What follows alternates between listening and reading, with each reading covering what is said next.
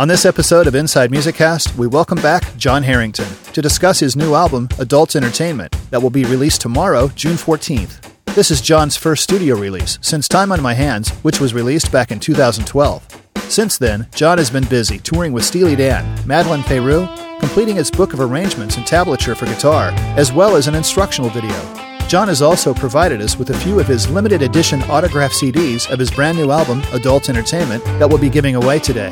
So during today's interview, we'll feature three songs from his new album. Take note of the song titles and send them to rick at insidemusiccast.com.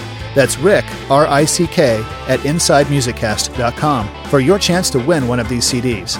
And be sure to include your name and shipping address. Entry deadline is Monday, June 20th. And now, Inside Music Cast is pleased to welcome Jon Herington. Hey, Jon, welcome back to the show. My pleasure. Good to be here. Eddie and I were just talking about this. It's been, you know, four years since we've last had you on the show, and sure. it's I can't believe it's wow. been that long. So, oh, right? No, I can't believe it's been that long either.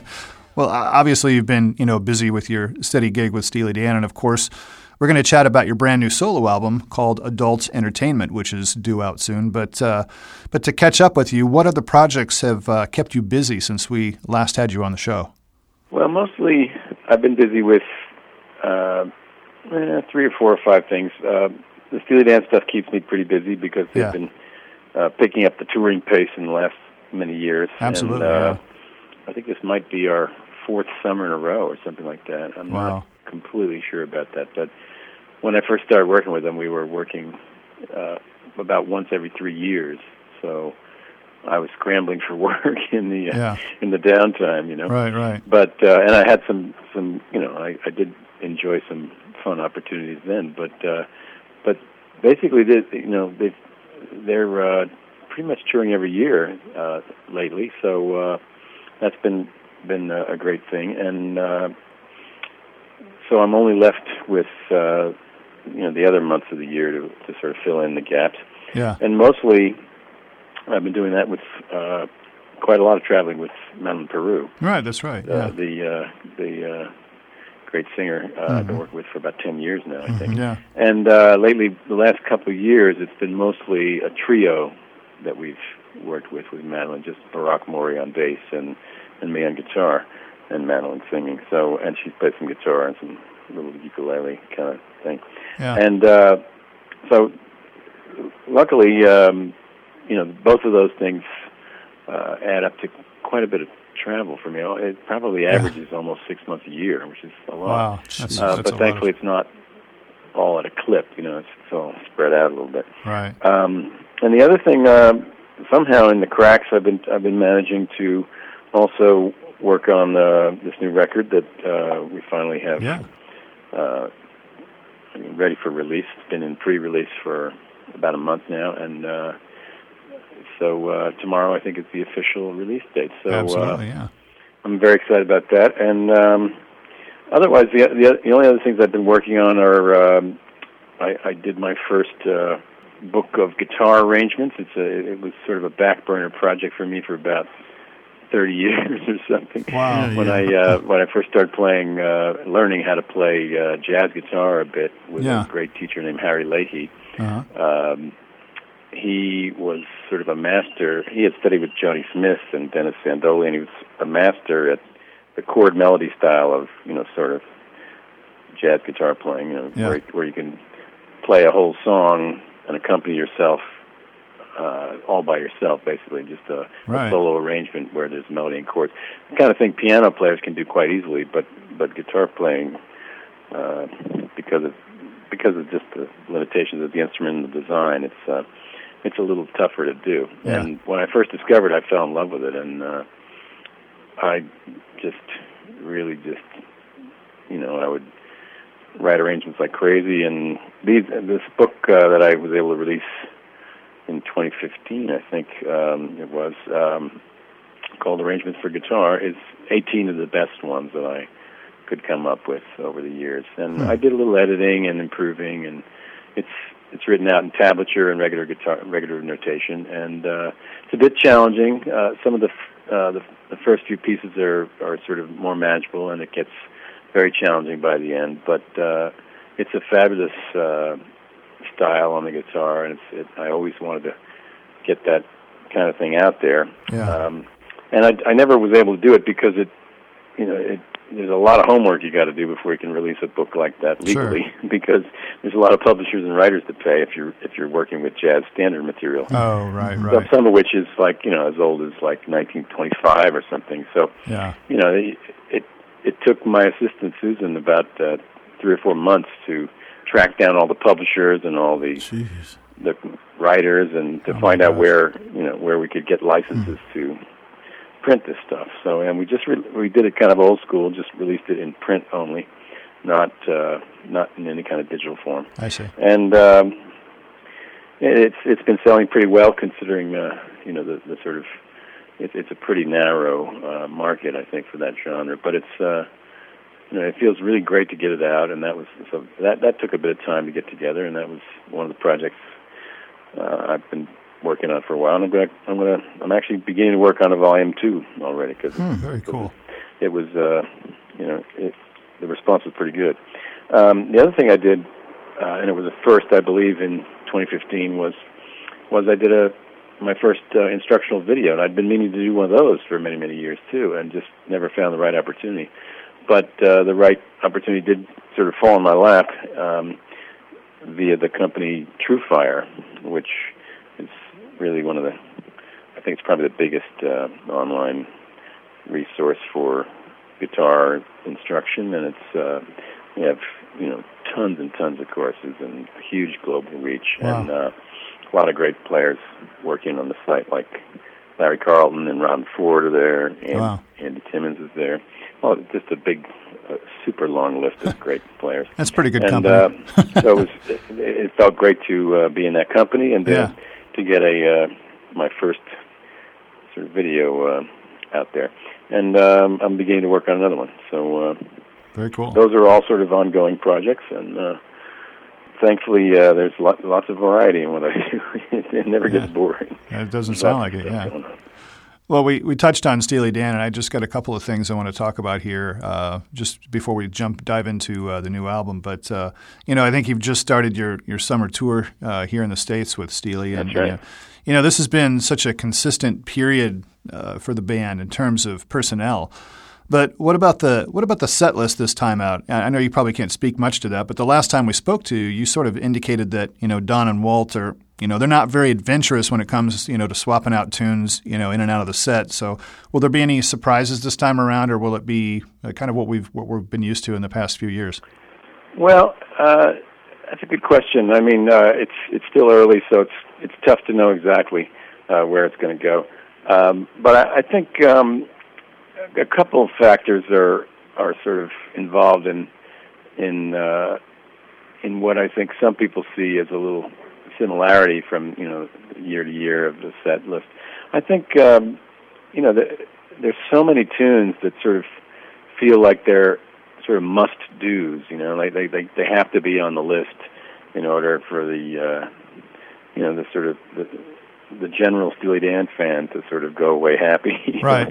yeah. So I think a lot of those sort of there- there's there's quite a number of those if you Yeah. start thinking about it. Yeah. And uh, and and for my money, like Donald and Walter leave off a few like pretty frequently leave off tunes that I just think should be in that category that really are must plays, you know, and I yeah. and I I kind of you know, I, I worry that uh, maybe we're going to disappoint somebody. But but the problem is there just isn't enough room in a set list in uh, any given single night to to do all those must-do tunes and also have a lot of room for variety. There's, That's true. there are usually just maybe four or five tunes that get to be swapped out, you know, per night.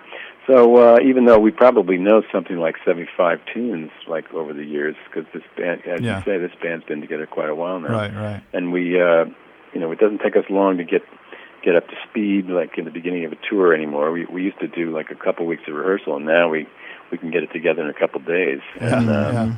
That's quite a shift, but but you know it is because we've just been playing the main repertoire for many years now, and you know it, it if there is a tune that we haven't visited for three or four years, we're, we're certainly going to look at it and sound check before we put it on the list. But I, I think it's it's mostly a question of the limited uh, number of songs that we get to do in in in a given night, and then the fact that like you know because not everybody's a, sort of hardcore Steely Dan who comes to several shows, a tour, and comes every year. Like I think quite a lot of our, uh, I mean, this the name Steely Dan is is still a, apparently a, a, a pretty huge draw. Yeah, and uh, I don't think that it's mostly repeat customers. I think a lot of new people who you know, especially because we've been out there every year now. Some people who, mm-hmm. I think a lot of people who've missed it, like in the past years saying, "Oh, well, they're still working. It must be it must be happening. Let's let's go check it out."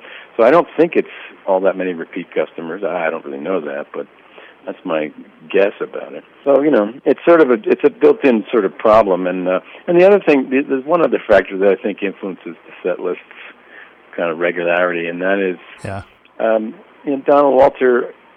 They do have pretty strong feelings about what their what their great what their strongest material is, and they, they tend to shy away from the early stuff. They're they're mm-hmm. bigger fans in general, although you know there are exceptions, but they're bigger fans in general of their later work. So most of the set lists tend to, you know, feature Aja and, and sure. a little bit of Gaucho, but quite a lot of Aja and uh, quite a lot of Royal Scam. Right, right. You know, so it's. Uh, I think they, uh, and you know, they, they they're such jazz fans, and they've it clearly shifted the whole live focus of the band uh, towards that interest of theirs. You know, they got we've got a lot of horn solos and a lot of horn, you know, a lot of stretching out that happens on this gig that really never happened on the records. You know, sure. Quite different. So I really do think their uh, their orientation on this is is just a little different from a hardcore fan, you know, of the records right, at least. Sure. And, and it's kind of ironic for me because I am kind of a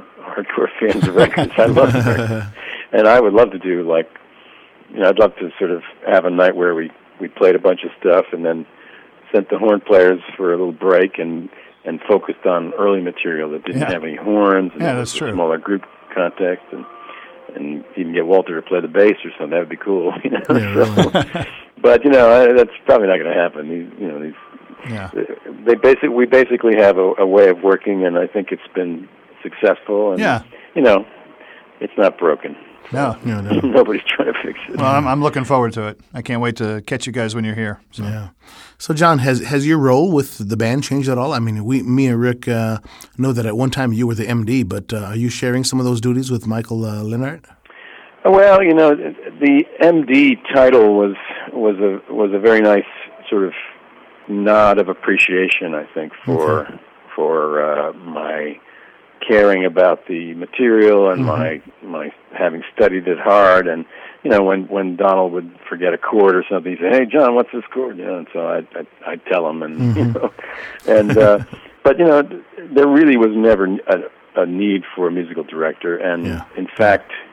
Donald and Walter are the clear, Yeah. you know, mu- musical architects of the Yeah. whole thing, and and they are they are definitely the musical directors. Yeah. Okay. Basically, you know, um, they still look to me when, you know, if they're going to be late for a sound check or something because their plane is delayed. you know. Yeah. I'll get a call from some. I mean, I'll get a little. I'll get a message from a from one of the one of the crew that says, "Okay, you know, Donald Walter wants you to run this and run that." You know, so basically, I'll run sound check, which really involves almost nothing at all. When you're playing with a band of musicians of this caliber, Sure. there really is no music directing that you have Yeah. to do. I mean, it, it just isn't. Michael does some. Uh, he kind of cleans up the horn section, and when Donald wants to add some horn parts, Yeah. Donald and he will sort of collaborate sometimes, and you know, Donald have some ideas, and Michael will sort of make sure that it works well with the with the instruments because he, you know, he's an insider. He knows that that whole thing. Right. And you know, when there's a new tune that we need that we want to try, he'll ask he'll ask me to write a rhythm chart or something like that. You know, but it's but it really isn't a musical director Yeah, job at right, all. yeah. It's, uh, you know that they're really the musical directors, and that's you know I don't, I don't have I don't have any real influence that way. I I get asked to help sometimes, and I'm happy to do it. But Mm-hmm. That's about it. So you mean uh, Don, Don and Walt? They don't they don't uh, travel on the tour bus with you guys? No, no, they, they do. A, they do the. Uh, I think they charter a G four or something. Yeah, exactly. and uh, yeah, they they, uh, they travel in style. That's know? not fair. and they get there faster. but I I I, uh, I love the, the, the tour bus. We're uh, we're on the Soul bus, and it's uh, There you go. it's uh, it's a lot of fun. We, uh, it's great music. Yeah. There's a little red little little red wine flowing sometimes. There you go. it's just uh, a good bunch of people. So uh, Yeah, you know, absolutely. that's the great thing. I mean, over the years they've they've basically settled on personnel that not only uh, are all top-notch musicians. There are no weak links in this chain, Yeah. but they're also they're also people that you know you can enjoy being with day in day out. You know, on these uh, Yeah. these long trips, Yeah. and that's kind of important, as you might imagine. Sure, of course. Yeah. you guys, you guys know that. Let's talk about something that's uh, that's important to you, and that's that's your new album project, Adult Entertainment. And uh, you know, out of curiosity, uh, which came first, the album title or the songs? and I, I ask because I, I, Um, I wondered you know, if that's a good good question. Actually, I'm not sure I can answer it, but uh, I'll Well, try. I'm, I'm trying well, to remember. I ask because I, I wondered if maybe you know you had the album title in mind with the idea of creating songs that that fit sort of an overall theme. Well, I, I think sort of yes and no. I mean, um, I know that when we this this record came out, uh, very, sort of arrived very organically. Uh, we had been playing a lot of shows after the last record, "Time on My Hands," was released. Yeah. Um, we had booked a lot of shows to promote that, and we were having fun uh, with with a lot of live shows, and, enjoy, and and kind of figuring out what what was working with the audience, and and uh, as a result, um, I think because we were plugged into that live scene and and kind of it was fresh in our minds. Dennis, the bass player, and I um, just got together shortly after uh, a bunch of those shows, and uh, we got together once, and because he had a song idea, and so we we got together and figured out something, and within a few days we had a we had a song, and uh, and then we we we would book another session a week or two later, and we'd do that, and, this just kind of kept happening, and I wasn't thinking of doing a record at all. I we were just thinking, well, we, we've got this opportunity; it's the perfect vehicle to to write some of these funny tunes that, and we were kind of realizing what was working as far as entertaining an audience goes, and Yeah. for us, you know, the kind of thing that was going over. We, uh, and and so we just we just kind of kept doing this, and every week or two, Dennis and I would get together, and somewhere along the line, you know, we started accumulating songs, and I said, well, you know, there may be a record here, and I, I like I said, we weren't really even thinking about doing a record. It, it had felt like we just got got time on the hands out there, but but uh, before long, we had a dozen tunes, and I think somewhere in that period, the idea of the title surfaced because we did we did discover that uh, basically the writing process was about taking yeah, kind of a kind of uh, song and a kind of lyric writing that we had done a little bit on the re- on the last couple of records before that. Like uh, "E Girl" was one of them. Another one was Yeah. "She Reminded Me of You" Yep. on on the Right. "Shine Shine Shine" record. And there are a couple of things that sort of, you know, there were these tunes by what what what are termed unreliable narrators. You know, uh, like kind of thing Randy Newman does all the time. Yeah. Tom Waits Yeah. is great. Uh, you know, they're uh, and they're you know, they're, it's it seemed like when we focused on that, we were able to come up with, uh, you know, one idea after the next, and we were just having so much fun writing them that the the record kind of wrote itself o- over uh, the course of a couple of months, and and I found our we found ourselves with ten or eleven songs, and I said, well. I think we're going to have to like make a record. So, so uh, that that's really the way it came out. So somewhere in there, that that that adult entertainment surfaced as a possible title. We weren't really sure. Yeah. You know, it's uh, it's it. Uh, we weren't sure it was going to work, but, but we did. But ultimately, when we had all the songs, we couldn't we couldn't find a better one. We really thought that it did sort of sum up Yeah. uh, what what we were, you know, discovering was working live, and and you know, I mean, it's it's it's it's definitely uh, an admission of our age, and uh, you know, a lot of the songs, you know, are, are touching on on that that subject as well. But but you know, it, we we are trying to make it funny, and we were uh, enjoying trying to make it Well, it's funny, you know, you know, for people, you know, and, and and also try to keep the songs, you know, strong as songs, and uh, and I was trying to have fun with the guitars, although Right. it wasn't the whole record wasn't built around the guitar soloing like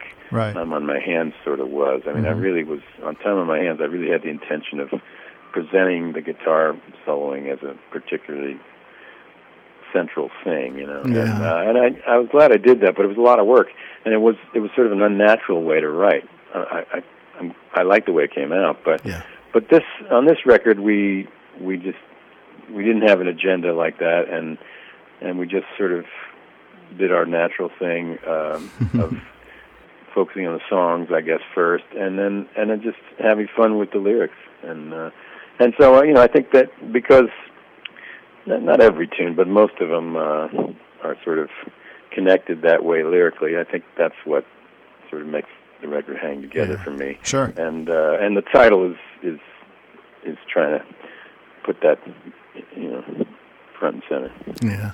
Well, it's funny how you said that, you know, once you get a certain age, really you don't give a rip as to what you say or, or what you write about, you know. you just let it flow, you know. This seemed like a pretty a fun. Well, you know there are advantages to aging. This, Yeah, it is. sure. I know exactly. and you know, I mean, it's it just, it just feels sort of. I, I do hear stuff I like occasionally, but like, but I got to say, my, mostly I just don't. I don't feel very responsive when when it comes to a lot of pop music. You know? Yeah, I know. Uh, and it and it's and there's so much of it, and so you know, there's there's great stuff I'm sure being made all over the place, and but it's really it's really tough to sort of find because you know everything is different about Mm-hmm. the way it gets it gets out there. I mean, I, it was so simple when I was a kid. You know, I just there was only one place to go, and it was FM radio in Right. New York City. It was like, and it was beautiful. And you know, we were at the mercy of the choices of the radio programmers, but but thankfully, they were able to make their own choices, and uh, and they made good ones. Mm-hmm. Yeah. So we we had uh, it was kind of a amazing time and really quite simple. We didn't have to go searching around and I know it was all waiting, there. weeding through, waiting, waiting, and weeding through all sorts of uh, options like that. 'Cause, Right. you know, there's so much product out there. Oh, I know it's Yeah. oversaturation. You know, It's really, really tough. You know, so it is. You know, well, you know, I, I, I guess I just sort of, I, I- my ears perk up if I hear something that I like, but, but mostly I just trust that if it, if something's really happening, I'm going to hear about it. You know, somebody's going to tell me about it, and so uh, you know, I don't worry about it. You know, so you know, but and I still make music with the same kind of value. I mean, this is just the. There's no other way to do it. I, I couldn't fake it. You know, I just got to make music with the values that are natural to me, and, and those are all a result of the stuff I grew up loving. You know, so, no doubt. so this record really reflects that. I think it's it's Yeah. a bunch of different styles in some ways, but Oh yeah, it is. but you can hear some Beatles, you can hear some Stones, you can hear some Junior Walker, you can hear some Motown, you can hear some uh, Here's some country, man. Definitely some country. You know, yeah. no doubt. And this kind of stuff, you know, used used to be sort of, you know, there, the radio when I was growing up was not that compartmentalized and that that uh, formulaic, you know, in those days. I mean, you could have a Rolling Stones record in the in the late '60s, in which Mm-hmm. where they do a country tune, they do a Motown cover, they do some deep Southern blues Yeah. Yeah. and then they do like some Mersey beat pop of their own. You know, it was just and and nobody blinked. You know, it was cool. We just thought, oh, that's cool. Yeah, sure. yeah. You know, I mean, everybody just said yes. Yeah. So um, you know, I, I just let we we just let ourselves do that. I know, yeah. one, And, uh, Well, it was obvious that it was a fun album to to, to create, and uh, it really was. You know, some of the songs Probably are the most fun I've had making a record. some of the songs are. Rick was a little laughing. It's like, hey man, these are borderline party tunes. You know, tracks like "Give Me Some Green." That's a, that's amazing. Well, yeah, you know, uh, you know, about the silliest doctor's thing, right? orders, mind over matter. You know, and just you know, it brings me. And then let's and speaking of mind mind over matter. You know, you even wrote a, the first track. Um, you know, it's sort of based on the. On the on the Mark Twain infamous quote about aging, so maybe yes, it is. so yeah, you aging can is a question of mind over matter. yeah explain that a little bit if, as I to don't, if you don't mind, it doesn't matter.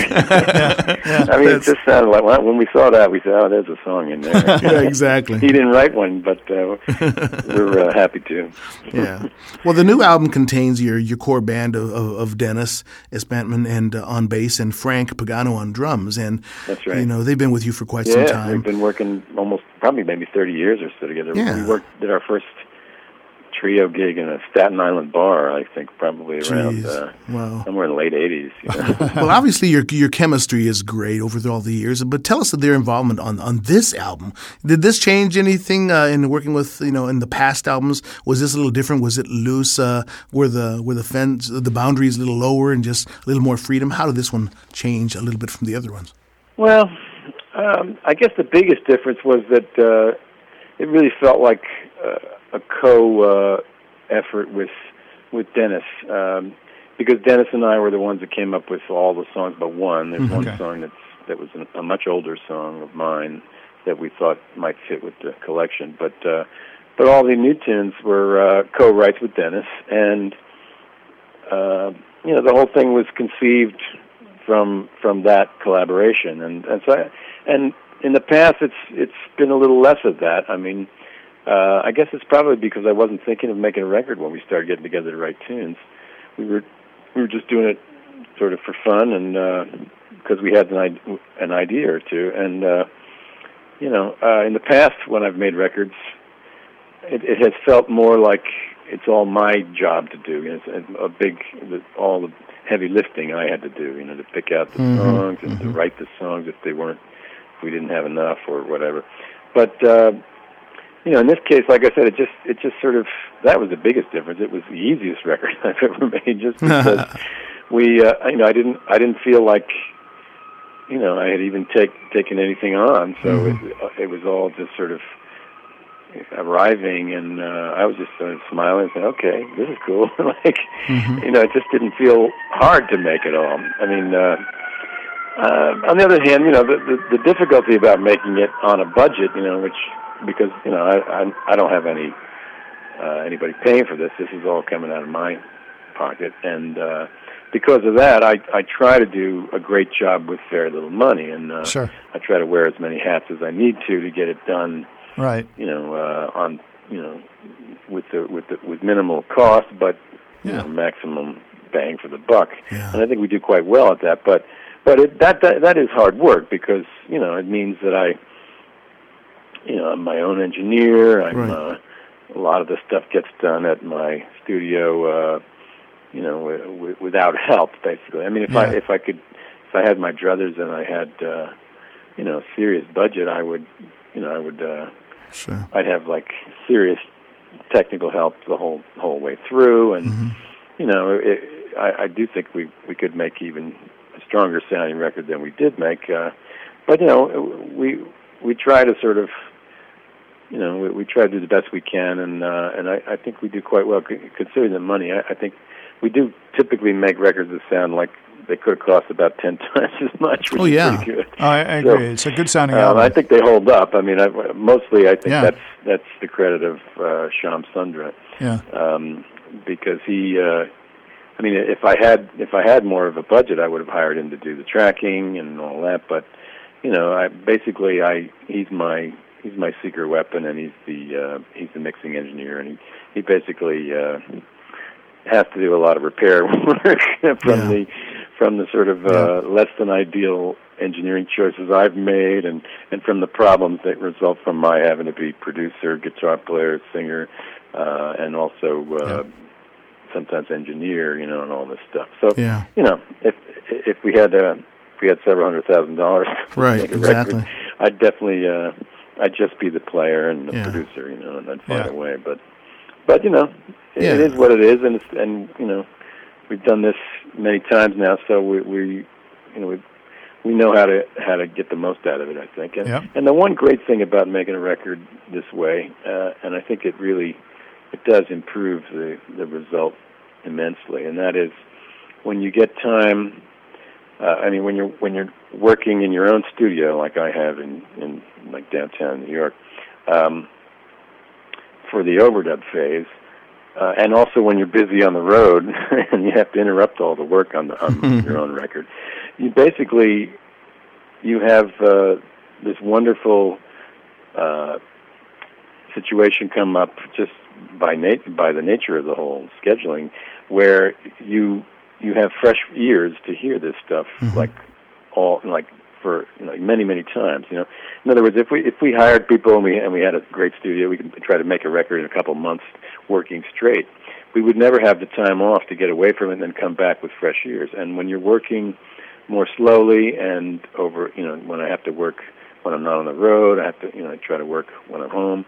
Um, when it gets interrupted, one of the you know blessings in disguise is that you come back to it and say, "Oh my goodness, you know that's not going to work." You know? Yeah. Right. But then you know what is going to work, and you try something else, and then you get a break from it again, and you come back, and so I mean that allows you to really, really, you know, kind of mold it over time, and and really like you know improve it. I mean, I mean, if we had to do this and make all those choices in like two or three months of of straight work, I, I don't think it'd be as good. You know? Yeah. Yeah. There's something about like you know getting away from it, coming back to it that's really really valuable. Sure. And and so when you're not on the clock and you're not you know spending pe- time you know time and money to have everybody around all the time, you you uh, that's one of the hidden advantages. So it's been, and I think it really has Yeah. you know improved the work.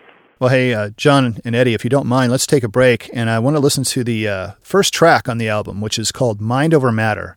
This is from our guest today, Jon Herington, and his brand new album, Adult Entertainment, on Inside Music Cast.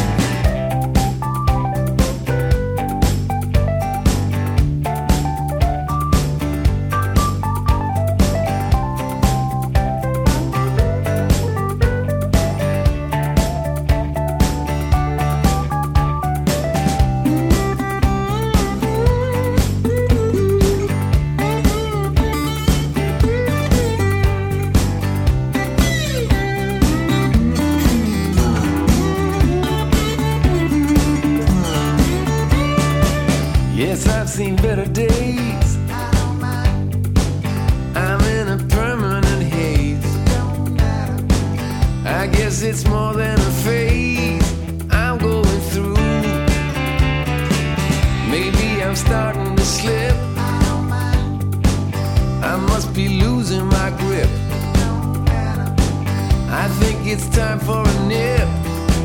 Don't you? I don't mind, it don't matter. It's just a question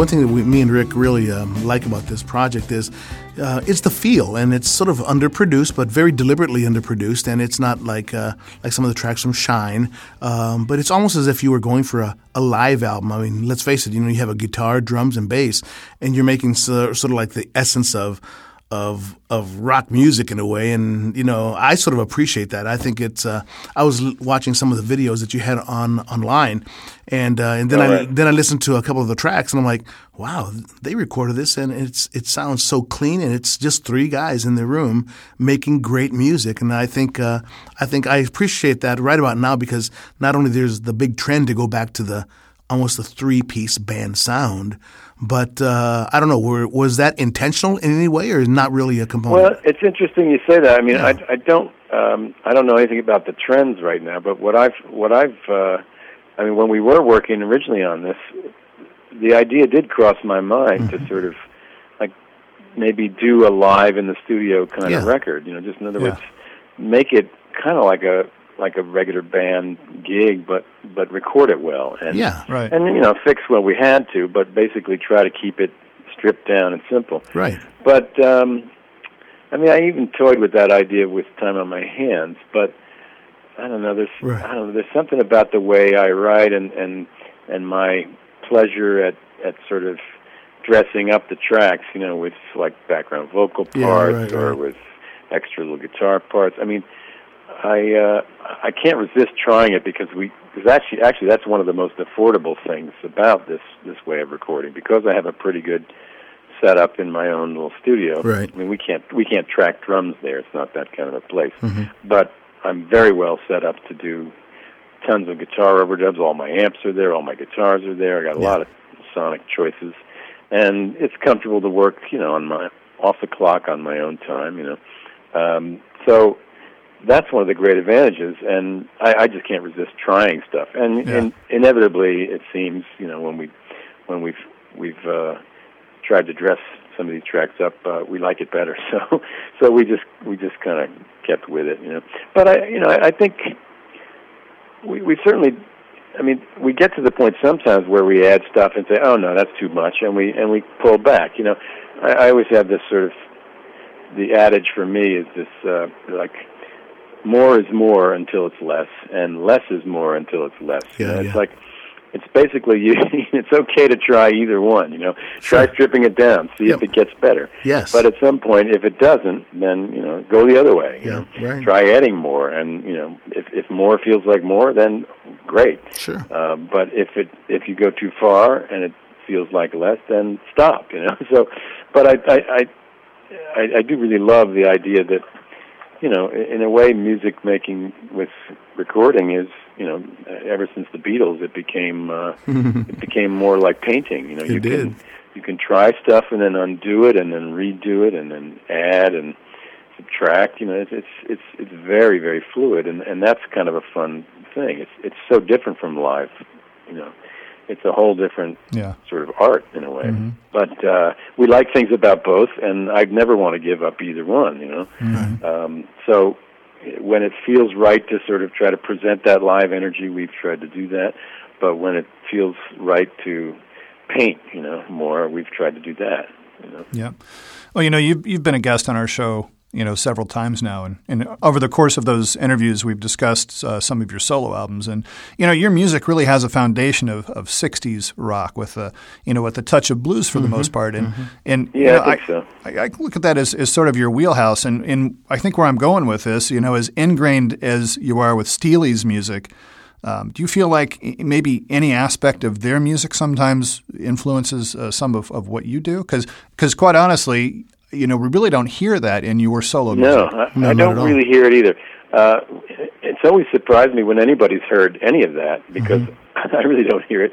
Um, what I did hear, uh, I mean, what I do hear is um, on time on my hands uh, because I, my whole idea there was to, my whole intention was to try to get a kind of guitar soloing that I was doing um, with Steely Dan mostly over the years. I, I mean, Dan gave me a vehicle to sort of develop my my personal sort of solo style.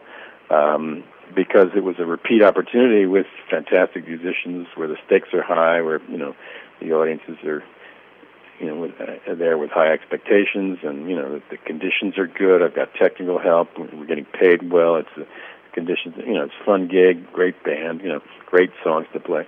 So over the years, the repeat opportunity of that was this sort of magic opportunity for me of, of uh, being able to to really begin to sort of refine and kind of craft, uh, a, you know, my own personal approach to playing the guitar. You know, like Yeah. playing solos on tunes and Right. you know the pop music that I get to do. And so my intention on Time on My Hands was to get that kind of playing that I had developed uh, on a record of my own with music of my own, you know, material of my own. So the only way it sounds like it might sound like a little like Steely Dan is because of the guitar playing, you know, because I've been playing with Steely Dan for 16 Yeah. years now. So, but that's not that's not the essence of Steely Dan. That's more the essence of me, I think. So, Right. so, uh, but you know, my my writing uh, instincts have never been anything like Donald and Walter's. Um, I'm I'm a huge fan of their music, and I'm always in awe of, of their their music writing and their lyric writing. I think both are, are top notch, and you know, it, it's it's quite incredible uh, that whole body of work. Yeah. So much of it, and so much of it is so great. Um, but you know, I think I got formed way before I even heard Steely Dan, and they they weren't a real seminal influence on my on my my uh, you know musicality. Really, I mean, uh, it was earlier than that. I was listening to. Uh, I mean, I grew up listening to Beach Boys and the Four Seasons and the Supremes and you know all that Motown music on pop radio, mostly AM radio for the Beach Boys, all that beautiful stuff, and then and then the Beatles who took over, you know, pop radio and and the Stones and then the whole British invasion stuff with Hendrix and Cream and all and Zeppelin and the Who. And that was that was where I uh I mean that was when I was becoming an adolescent and when I was really listening intensely and you know I think there's there's something about that time which is uh, it's it's your I think it's people's most impressionable time and when you get you know when you you sort of get formed that way I think and and you know I went on to study jazz and and it you know I, I spent a lot of time many many years and you know I I, I stopped bending strings bought Yeah. nice big jazz arched up guitar you know for about 10 years I you know Yeah. I really just dug into that. But but um you know even even after all this time it it, it felt like a like an adopted tongue you know like a second language. My uh my real natural instincts are uh, for the music that I fell in love with as as a kid and as an adolescent, and uh, that's all that that amazing pop music of uh, you know the the the '60s Yeah. basically. You know, so and that was before I heard Steely Dan. You know, Steely Dan was Right. probably didn't arrive till what '72 or something like that. Yeah, 71, 72, yeah. Yeah, so so uh, you know by then I was already uh, writing tunes, and uh, you know it, I was totally into. Uh, Yep.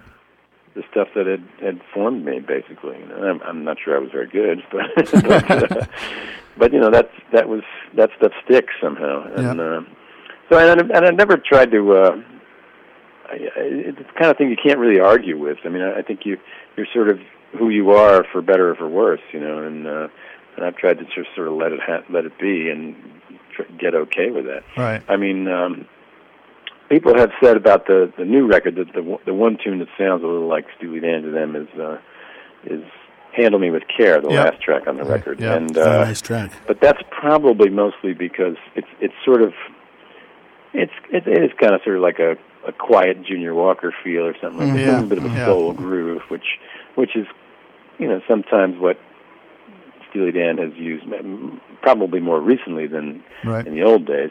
But also, it, it it's because Michael Leonhart did this fabulous job arranging Mm-hmm. the horns on that tune. I kind of, I I sort of pointed him a, a certain direction, and uh, and he just he he he, he just outdid himself. And, oh, it was amazing. But it, because it and we, and we, really featured the horns. They're really up front, mm-hmm, and uh, mm-hmm. it's beautiful arranging, and uh, and it's quite it's quite jazzy, and uh, so I think it sounds a little more like maybe newer Steely Dan, you know, in, in a way. But, yeah, yeah. But again, the the essence of it doesn't seem. Uh, you know, I, I really don't feel like when I sit down to write, it's it's it wouldn't be very natural for for stuff to come up that uh, mm-hmm. uh, that that really connects to the Steely Dan uh, work. Right. Because uh, I think uh, you know I'm I'm I'm coming from an earlier orientation. Sure. Yeah. Well, tell you what. Let's go ahead and stop uh, for a moment and let's play this track. Uh, this is "Handle Me with Care" from our guest today, Jon Herington, on Inside Music Cast.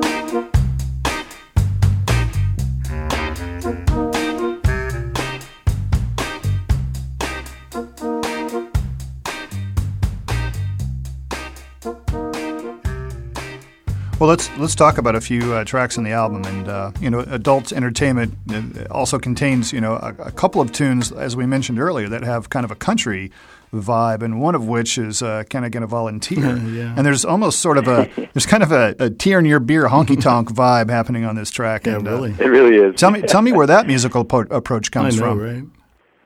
Well, I mean, uh, it, it reminds me of George Jones, really. I mean, it's it's. Uh, Straight I up, mean, I'm yeah. a I'm a fan of a lot of country music. I uh, I never that, that probably doesn't come out in a lot of the stuff that uh, that I've written, but uh, occasionally it does. She reminded me of you. Has a bit of a country thing about it. Mm-hmm. Uh, that was a couple records back.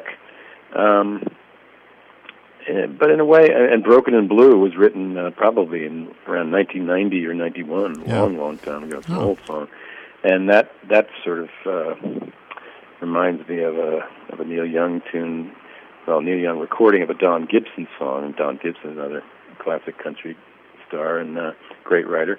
Um, so I don't know. It's uh, I'm not sure why we why we thought of that, but we we had a title, and I, I think the title just led us to uh, to that feel because uh, it, it really seemed like it would work with the lyric. I mean, um, I think that's probably where that came from. I don't think we set out to write a country tune or anything like that. We just we had this idea for the for the song title, uh, "Can I Get a Volunteer," and it was going to be this sort of tongue-in-cheek kind of. Uh, you know this this guy who doesn't know he's a loser and uh but he's sort of an unapologetic loser and he's and he's you know he's he's looking for love you know and so that just seemed like you know there's so many great tunes that are I mean you know the, that kind of tune just seemed like a, a, a sort of a raw but uh plaintive kind of simple country setting was just the right thing for that song you know so for Well, that lyric so the way we uh, see it, the way we see it is we went with it, and yeah. it's it's kind of fun. It's a little long, but I but I I like it. That's definitely a country country name, man. It's a if you think about it, Volunteers, Tennessee, Tennessee Volunteers, Tennessee, Nashville. It's pure country, man. It's got it all over the place. well, you know, Jim Beard played some fabulous country piano on it. I didn't know he had it in him. he, flew- he said, "Oh yeah, I got this. I know this." You know, and I said, "Well, I don't know where he learned that because I never heard him do it before." But you know, fantastic. you know, we did notice that Jim Beard is all over this record, and uh, you know, playing some That's great, true. He- really he's parts. sort of like the fourth fourth member of the Yeah, rhythm yeah. section. And plenty of uh, great B three, you know, and and you know, make no, make no mistakes, this guy's a, a monster talent, and uh, sure you know, is. he's uh, very unassuming, but uh, we've seen him plenty out there with Steely, and uh, and uh, tell us, can you tell us a little bit about your relationship with Jim uh, and what he brought to this record?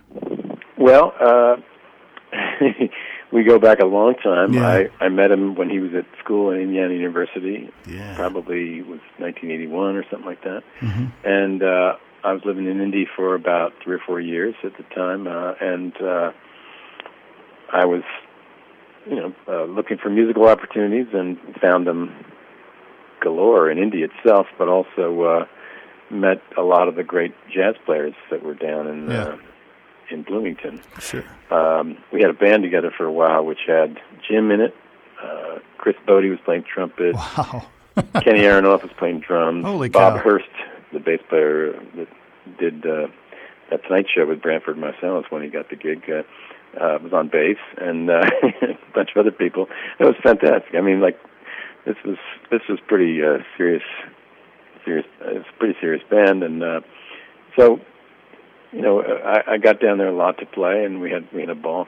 Uh, but you know, when I first met Jim, uh, it was at a jam session in uh, Bloomington, and we hadn't even said hello and didn't know each other at all. But but somehow, so we we met um, playing some tune. I wish I could remember which tune it was. He might remember, but we were just you know improvising on a jazz tune, Mm-hmm. jam session in Bloomington, and and like something happened, something clicked, and right away, you know, this was the beginning of uh, what we what we both sort of felt sure was was uh, destined to be a, a long friendship and musical collaboration. Yeah, so, uh, you know, it uh, it began then, and uh, you know, I, he's he's uh, I've produced uh, with him, um, you know, maybe four or five of his own solo records. He he co-produced uh, the the first one, the instrumental record I made in '92 with me, and he's he's been a guest on most of the records, if not all. And I can't remember right now, but uh,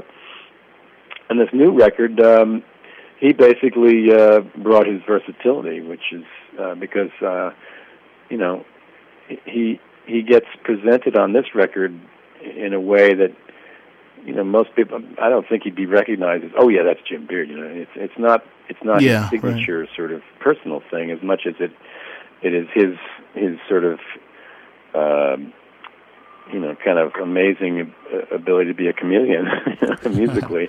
But but to, to deliver top notch performances in pretty much whatever style I need him to do I mean he plays uh on the first track on Mind Over Matter, he plays this fantastic uh, Wurlitzer solo, um, which uh, you know I was telling him I, I need something like uh, you know Get Back, you know like the vibe of Yeah, Get Back, right. you know what Billy Preston was playing Sure, on sure, Get sure. Back, you know, and so uh, there it is. I mean it's it's it's gorgeous, and uh, and then he's uh, you know the, the country piano on uh, Can I Get a Volunteer, which was so beautiful.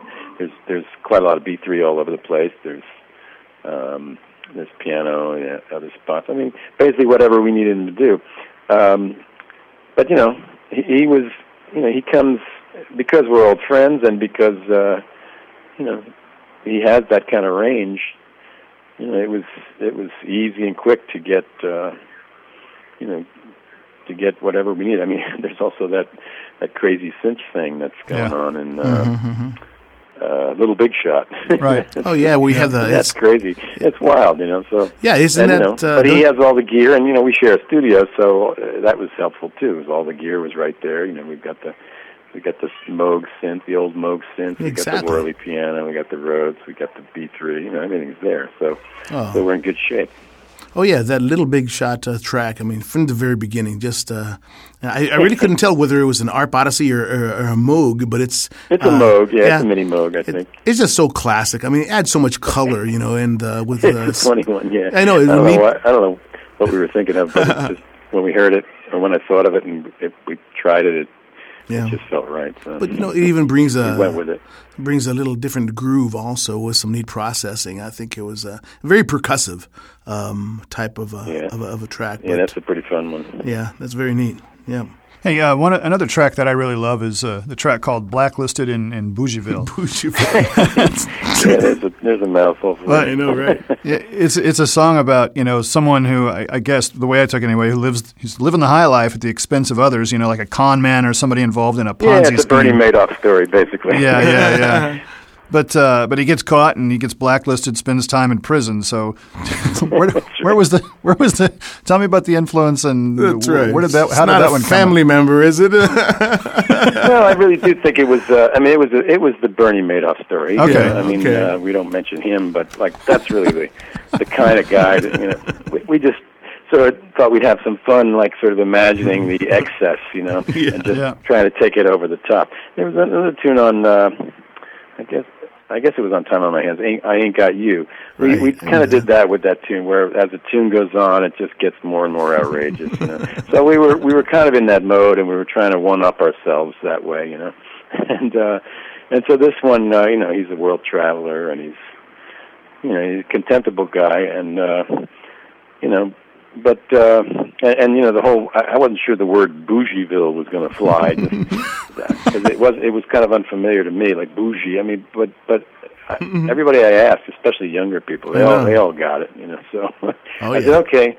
I and Dennis Dennis had come up with it, I think, and I said, okay, well, all right, Bougieville. we'll, we'll go with it. But uh, yeah, it's funny. I mean, uh, there's something fun about it, and, and I I tried to uh, do my my own little take on the uh, the Abbey Road kind of guitar uh, exchange thing at the end. You know, I mean, at, at the end of that record. Remember the end of Abbey Road where they they've got Oh, yeah. three guitar solos, kind of. Uh, everybody's trading. You know, the three guitar players are trading at the end, and uh, that's that's kind of what I was trying to go for in that in that middle section there. Yeah. Another track that uh, that uh, I really enjoyed was "Slaughtered by Love," and and you can really. It's pretty obvious. You can really hear a nod to the Stones on this one. Oh, yeah, E- that's- even that's- even in your vocal uh, approach too. I mean, musically, yeah, but even in your vocal approach, uh, you had a little Mick in you on that one. But Oh, really?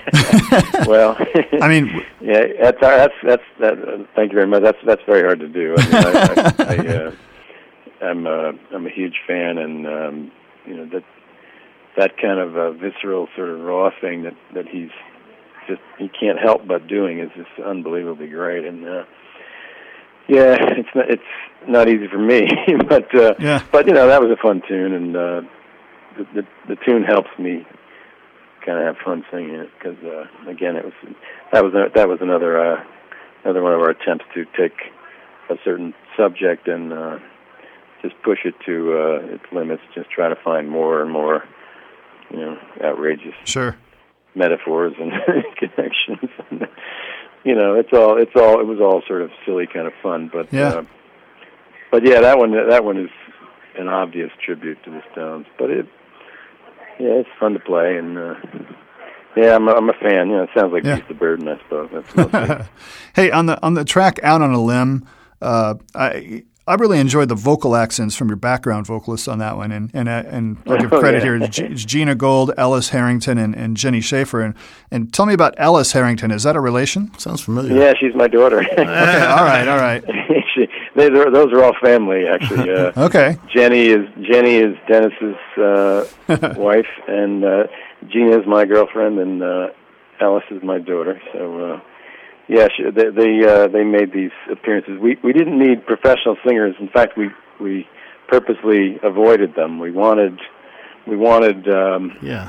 a kind of girly sound. You know, we wanted a young sort of, uh, you know, sort of amateurish sort of group kind of gang, but uh, you know, female and uh, and kind of unsophisticated sound. so we had them right in uh, our backyard, and we used them. Well, this track, um, "Out on a Limb," it's it's really catchy, and and uh, I Oh, really, yeah. you know, like I mentioned, one of the cool things I like about it are, are these backing vocals. And Yeah. uh, uh, let's go ahead and give that track a spin. This is "Out on a Limb" from our guest today, Jon Herington, from his brand new album, Adult Entertainment, on Inside Music Cast.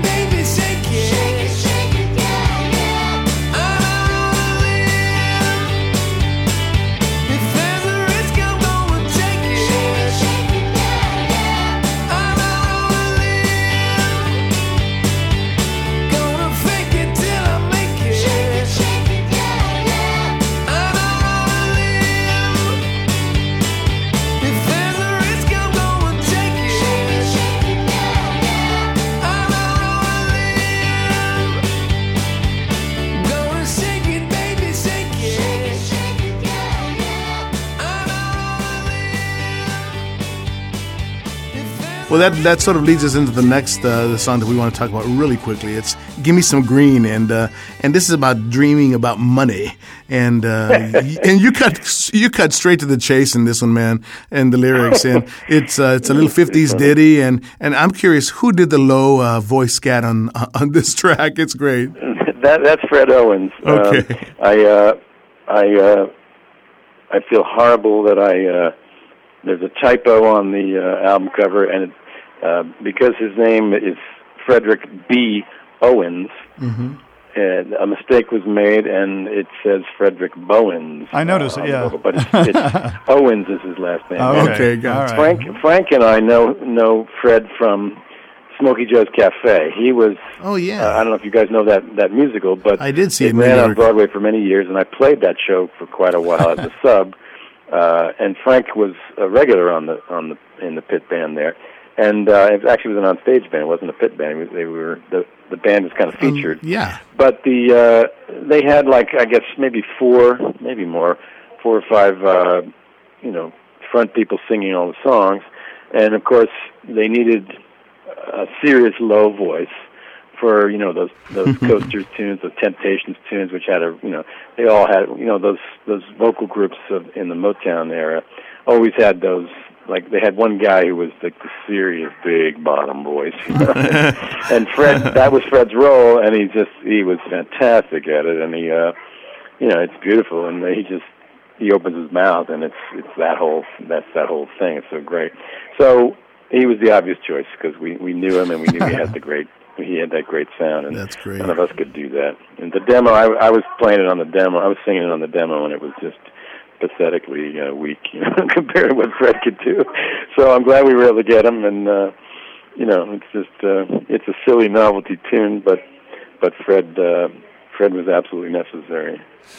Well, hey, Jon, the, the album is a lot of fun, and uh, and uh, we've uh, we, we know it's going to be coming out on June fourteenth, and I'm assuming uh, that can be ordered uh, through your website. Is that right, or and, and maybe on Absolutely. There's a store tab on my website. It's Okay. uh, jonherington.com. If you think in threes, you get it right. J O N H E R I N G T O N dot com. Yeah. And uh, yeah, that's that's uh, that's the easiest place to get it.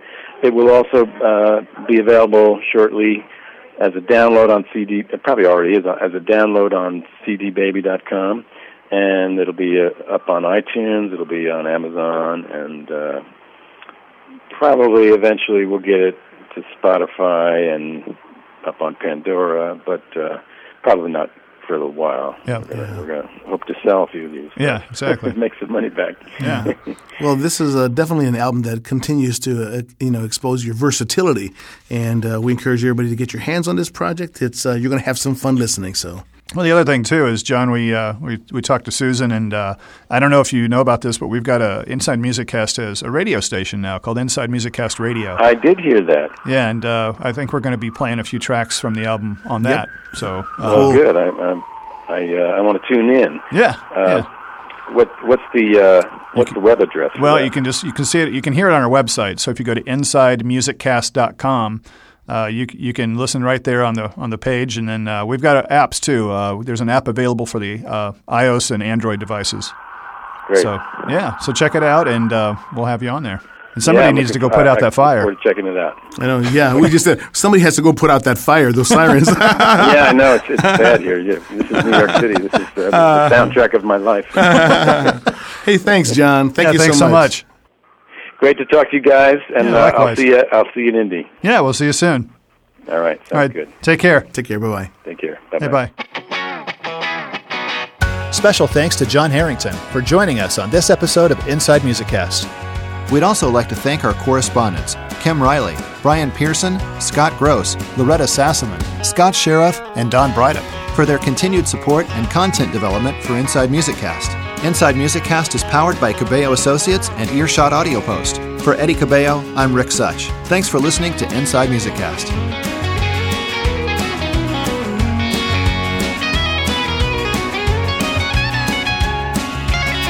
So happy to escort you anywhere to do all the home repair. Happy to be handling you with care and a tender touch. Happy to be snuggling up with you and to let you pick the movie too.